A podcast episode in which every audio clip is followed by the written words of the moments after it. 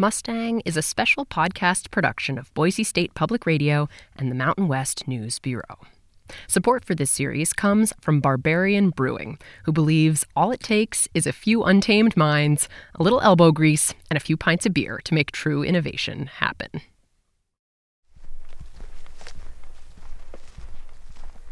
Boo! Every morning, walk down through the sagebrush, say good morning to Boo. Boo! Hey, Boo!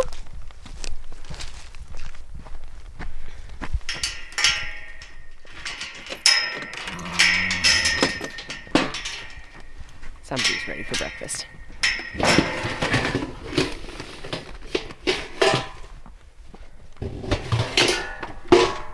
Is it time for some breakfast, Boo Boo?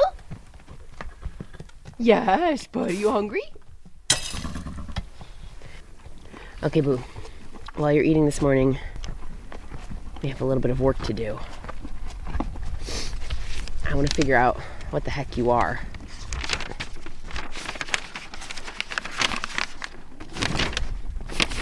I have here a sheet of paper horse ancestry testing form from the Animal Genetics Laboratory at Texas A&M University Department of Veterinary Integrative Biosciences. We're going to take a little sample this morning, Boo. So here are the instructions. We need 30 to 50 pulled mane or tail hairs with the root follicle attached. It may be best to pull 5 to 10 hairs at a time. We tape it to this form and then we send it in to a guy at Texas A&M and he is going to tell us what you are, Boo. Because the truth is, we know very little about what Mustangs are. They're basically mutts, and they're a product of their environment, and they're a product of horses that may have come from the conquistadors, maybe earlier, may have been released by the cavalry or ranchers and settlers who couldn't afford to feed them anymore. And some of them, you know, were belonged to and bred by Native Americans. And there are so many different breeds that ended up in the wild in the West. And so figuring out what Boo is is a big mystery. It's kind of like getting a dog at the pound and then wanting to know, yeah, is it a dachshund? Is it a German shepherd? Is it a labrador? I mean, I hope he's got some good stuff in him, but I have no idea. So I am really excited to find out. Okay, Boo Boo. Have to pull some mane. I'm really sorry, buddy. Might hurt. I'll just take a few. Ready? I think I got some follicles. He didn't even notice. He's just munching. Good boy. You seem very not concerned by this whole endeavor. Oh, that was a good one. Good job, bud. Okay, here goes.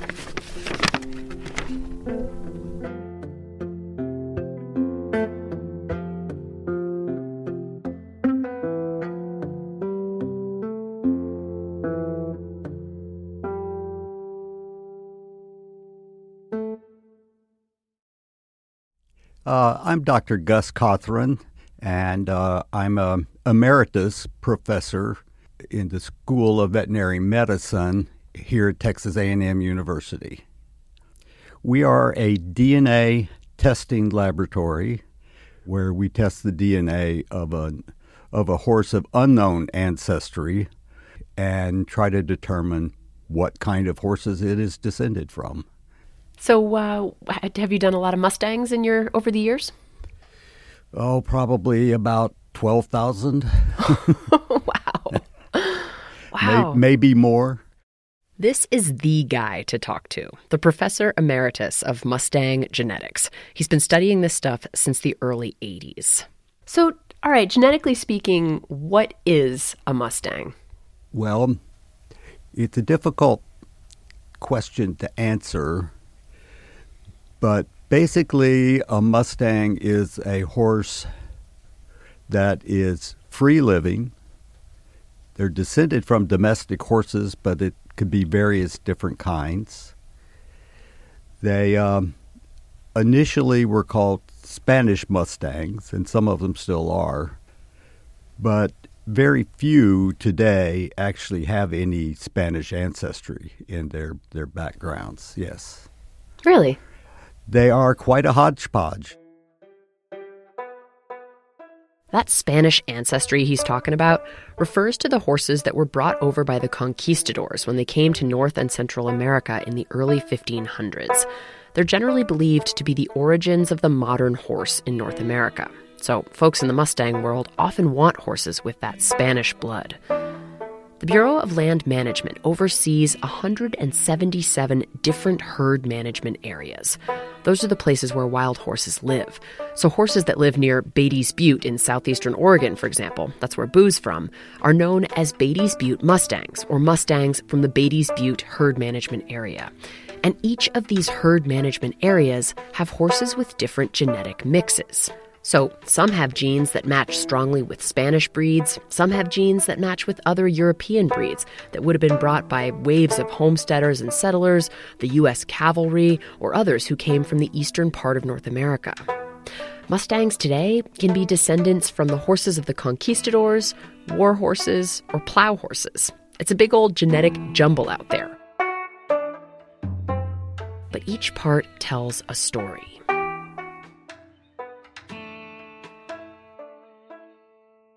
Now, I don't really care what Boo is. He's a good horse no matter what his genetics tell us. But I'm eager to hear what Dr. Gus Cothran found when he analyzed those hair follicles I sent in. So I waited to open the envelope with the results until I had him on the phone.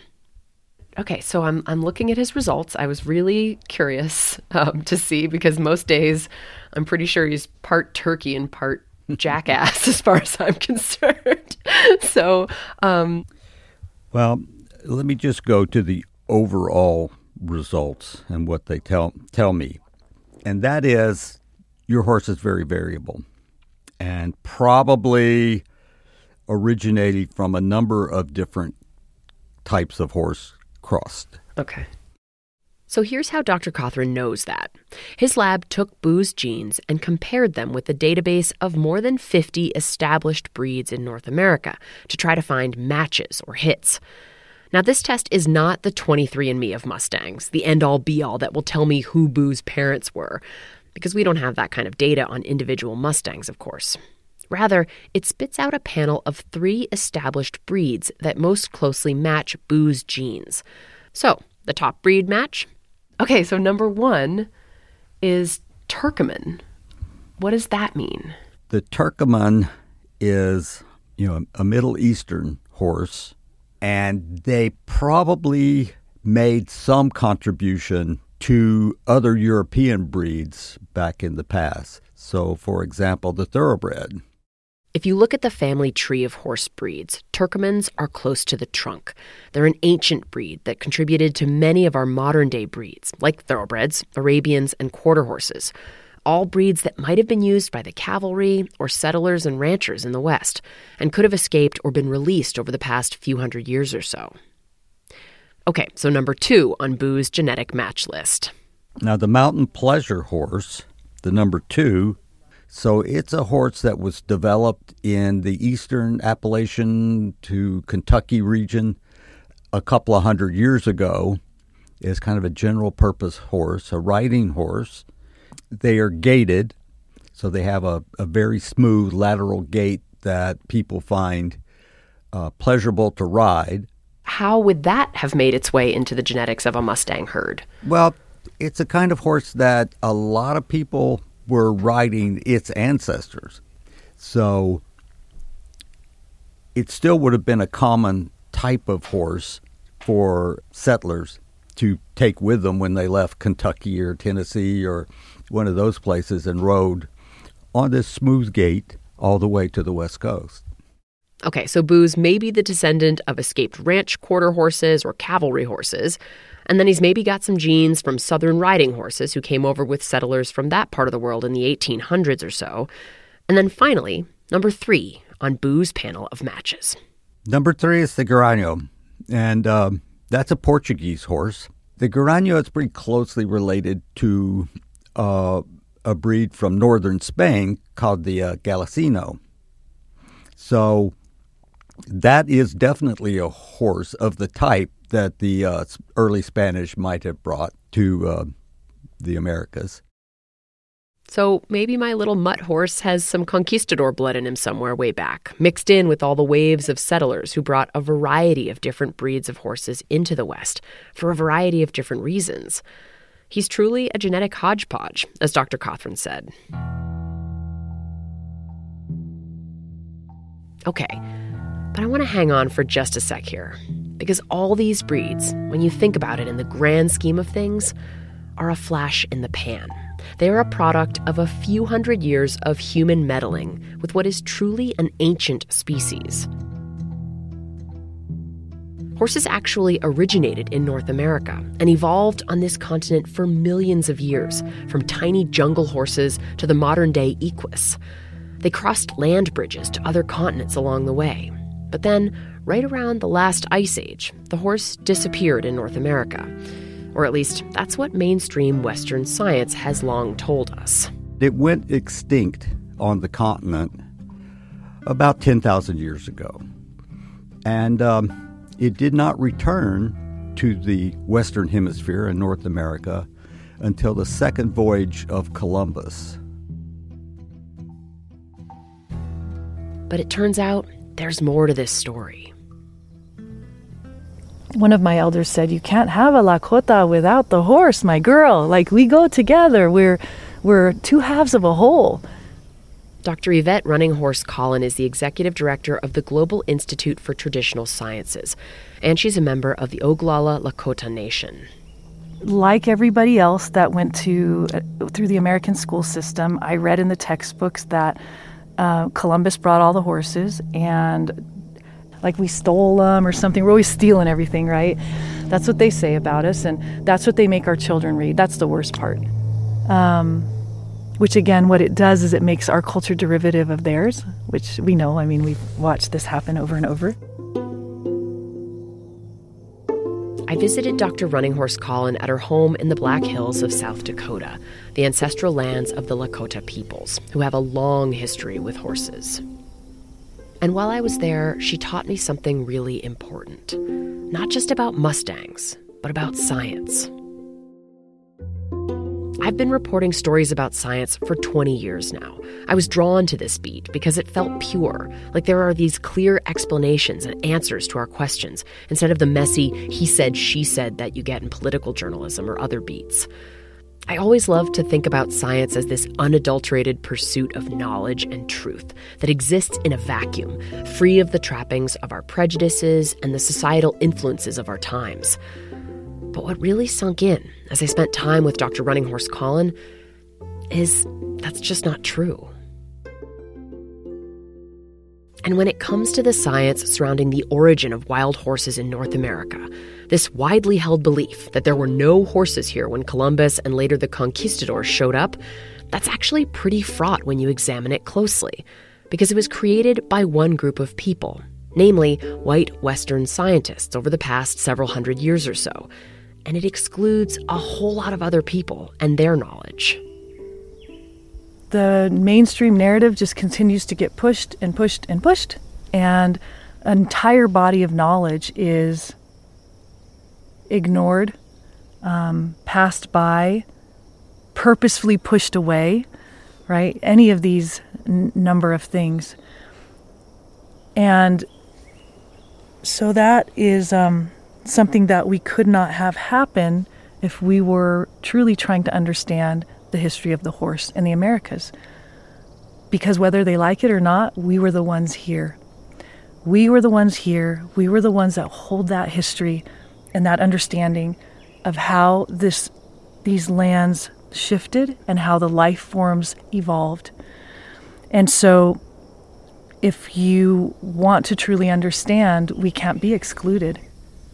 Dr. Running Horse Collin is trying to change the dominant narrative, or at the very least, expand it, broaden it to include the knowledge of the Lakota and other indigenous nations who say that the horse was here in North America all along. It never went extinct.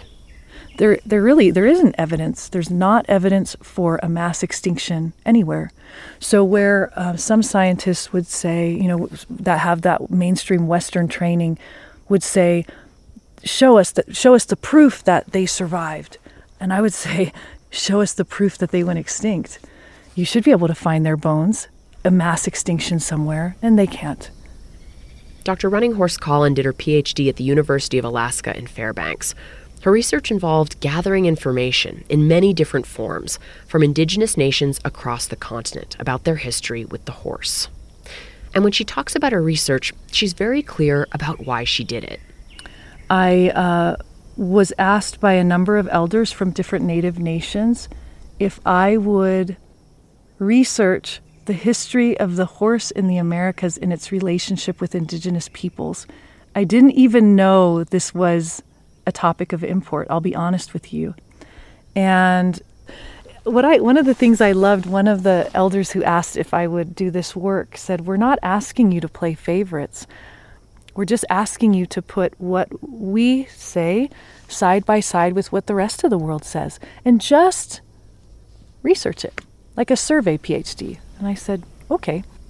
She gathered information from native nations across North America who were eager to tell their stories. And what surprised me the most, and it shouldn't have, if I because I understand overall how traditional knowledge works, but these were nations that weren't connected necessarily. I mean, they we spoke totally different languages. North America is huge, um, but not one of them said that they got the horse from the Spanish. Not one of them, and the stories had real consistency. And that matters because if the horse was here all along, not some gift bestowed upon the natives by their conquerors. It becomes a different kind of symbol. It's a symbol of a culture that was intact, powerful, fully formed before the arrival of Europeans. It stands independent of colonization.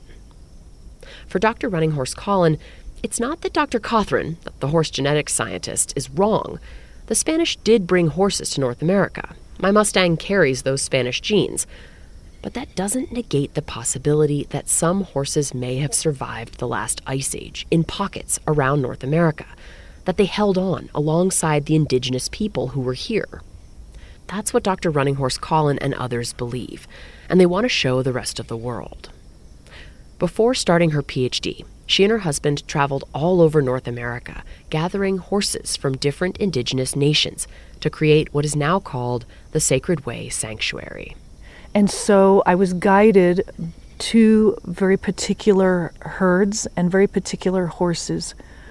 And they can be identified or traced back to certain tribal nations, right? So we have um, horses from throughout the Ocheti Sakowin, which is um, our term that would signify the concept of the Great Sioux Nation. That's um, I have uh, we have Choctaw horses, Pueblo horses, Cherokee horses. I mean, the it, it, it continues representatives from from those those horses, and there are descendants of horses that have been with our people for at least centuries.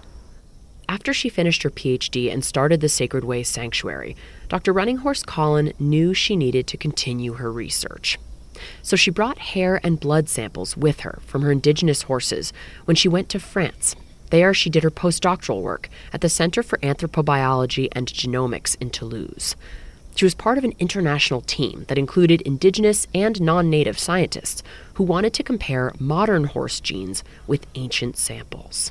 My work in the ancient lab was to take um, uh, fossils, um, some as old as 50,000 years old, um, from North America, from ancient North American horses, and then some that were more historical samples, um, a couple hundred years old, and to extract the DNA from those samples, and and then go through that process of um, analyzing their their genetic makeup. Every day, Dr. Running Horse Collin would go to the lab and suit up in protective gear to keep from contaminating the samples. She was using deep sequencing techniques on cutting edge, very expensive equipment, basically combing through layer upon layer of DNA thousands of times. It was really an honor to be able to work with the ancient remains of Shungwakan, of the Horse Nation. And yeah, it was, it helped me not to be so homesick, honestly, because I wasn't alone. I was with them every day. And she found that the genes from those ancient remains, from horses who had lived on the North American continent before the last ice age, had a huge overlap with the samples from her living horses. Over 99% of the genome from the ancient Alaskan horses, 29,000 years old, and the horses that our people preserve today were the same. That's a beautiful um, match from our perspective. So for us, that's a celebration of the strength of the horse. The findings were published in the journal Science. But for Dr. Running Horse Collin and her collaborators, perhaps most importantly, the research demonstrated a long overdue marriage between Western and Indigenous science, a true collaborative effort. The list of co authors is long, and it includes members of many Indigenous nations in North America. Now, to be clear, these findings don't definitively prove that horses were here all along, but they do put some cracks in the dominant narrative that says they went extinct during the last ice age. And Dr. Running Horse Collin and others say the research makes a clear case for more exploration, more sampling of fossils and other ancient remains that might push the timeline of the horse's appearance in North America further and further back before colonizers came to the continent. For me, I think it's revolutionary that people are starting to look, that are seriously starting to look. And it's very fitting that the horse is leading the way for that. It was Victor Hugo who said, Science says the first word on everything and the last word on nothing. There is no last word on this. History and science aren't black and white. And I think the story of the wild horse is much more interesting when we can look at different perspectives side by side. So, in our final episode, we're going to Lakota country. Dr. Running Horse Collin invited me to visit her during the Sundance ceremony in June. It's a ceremony that celebrates renewal and rebirth, and very few outsiders get to witness it. I don't think it was an accident that she wanted me there for that special time. Our conversation about wild horses and how we manage them and our future together was grounded in that spirit of renewal and rebirth. Because the truth is, the way we've been managing Mustangs isn't working. So it may be time to find some new, or perhaps very ancient, guides on this journey.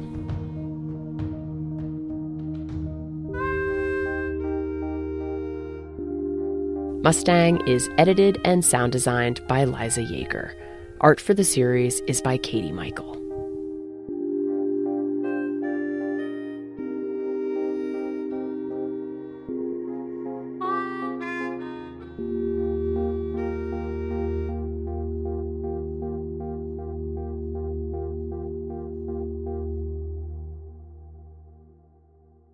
Did you know you are physically adapting to all your swiping, scrolling, and tapping? We're changing our bodies and what they're able to do through our habits. NPR's Body Electric, a special interactive series investigating how to fix the relationship between our tech and our health. Listen in the TED Radio Hour feed wherever you get your podcasts.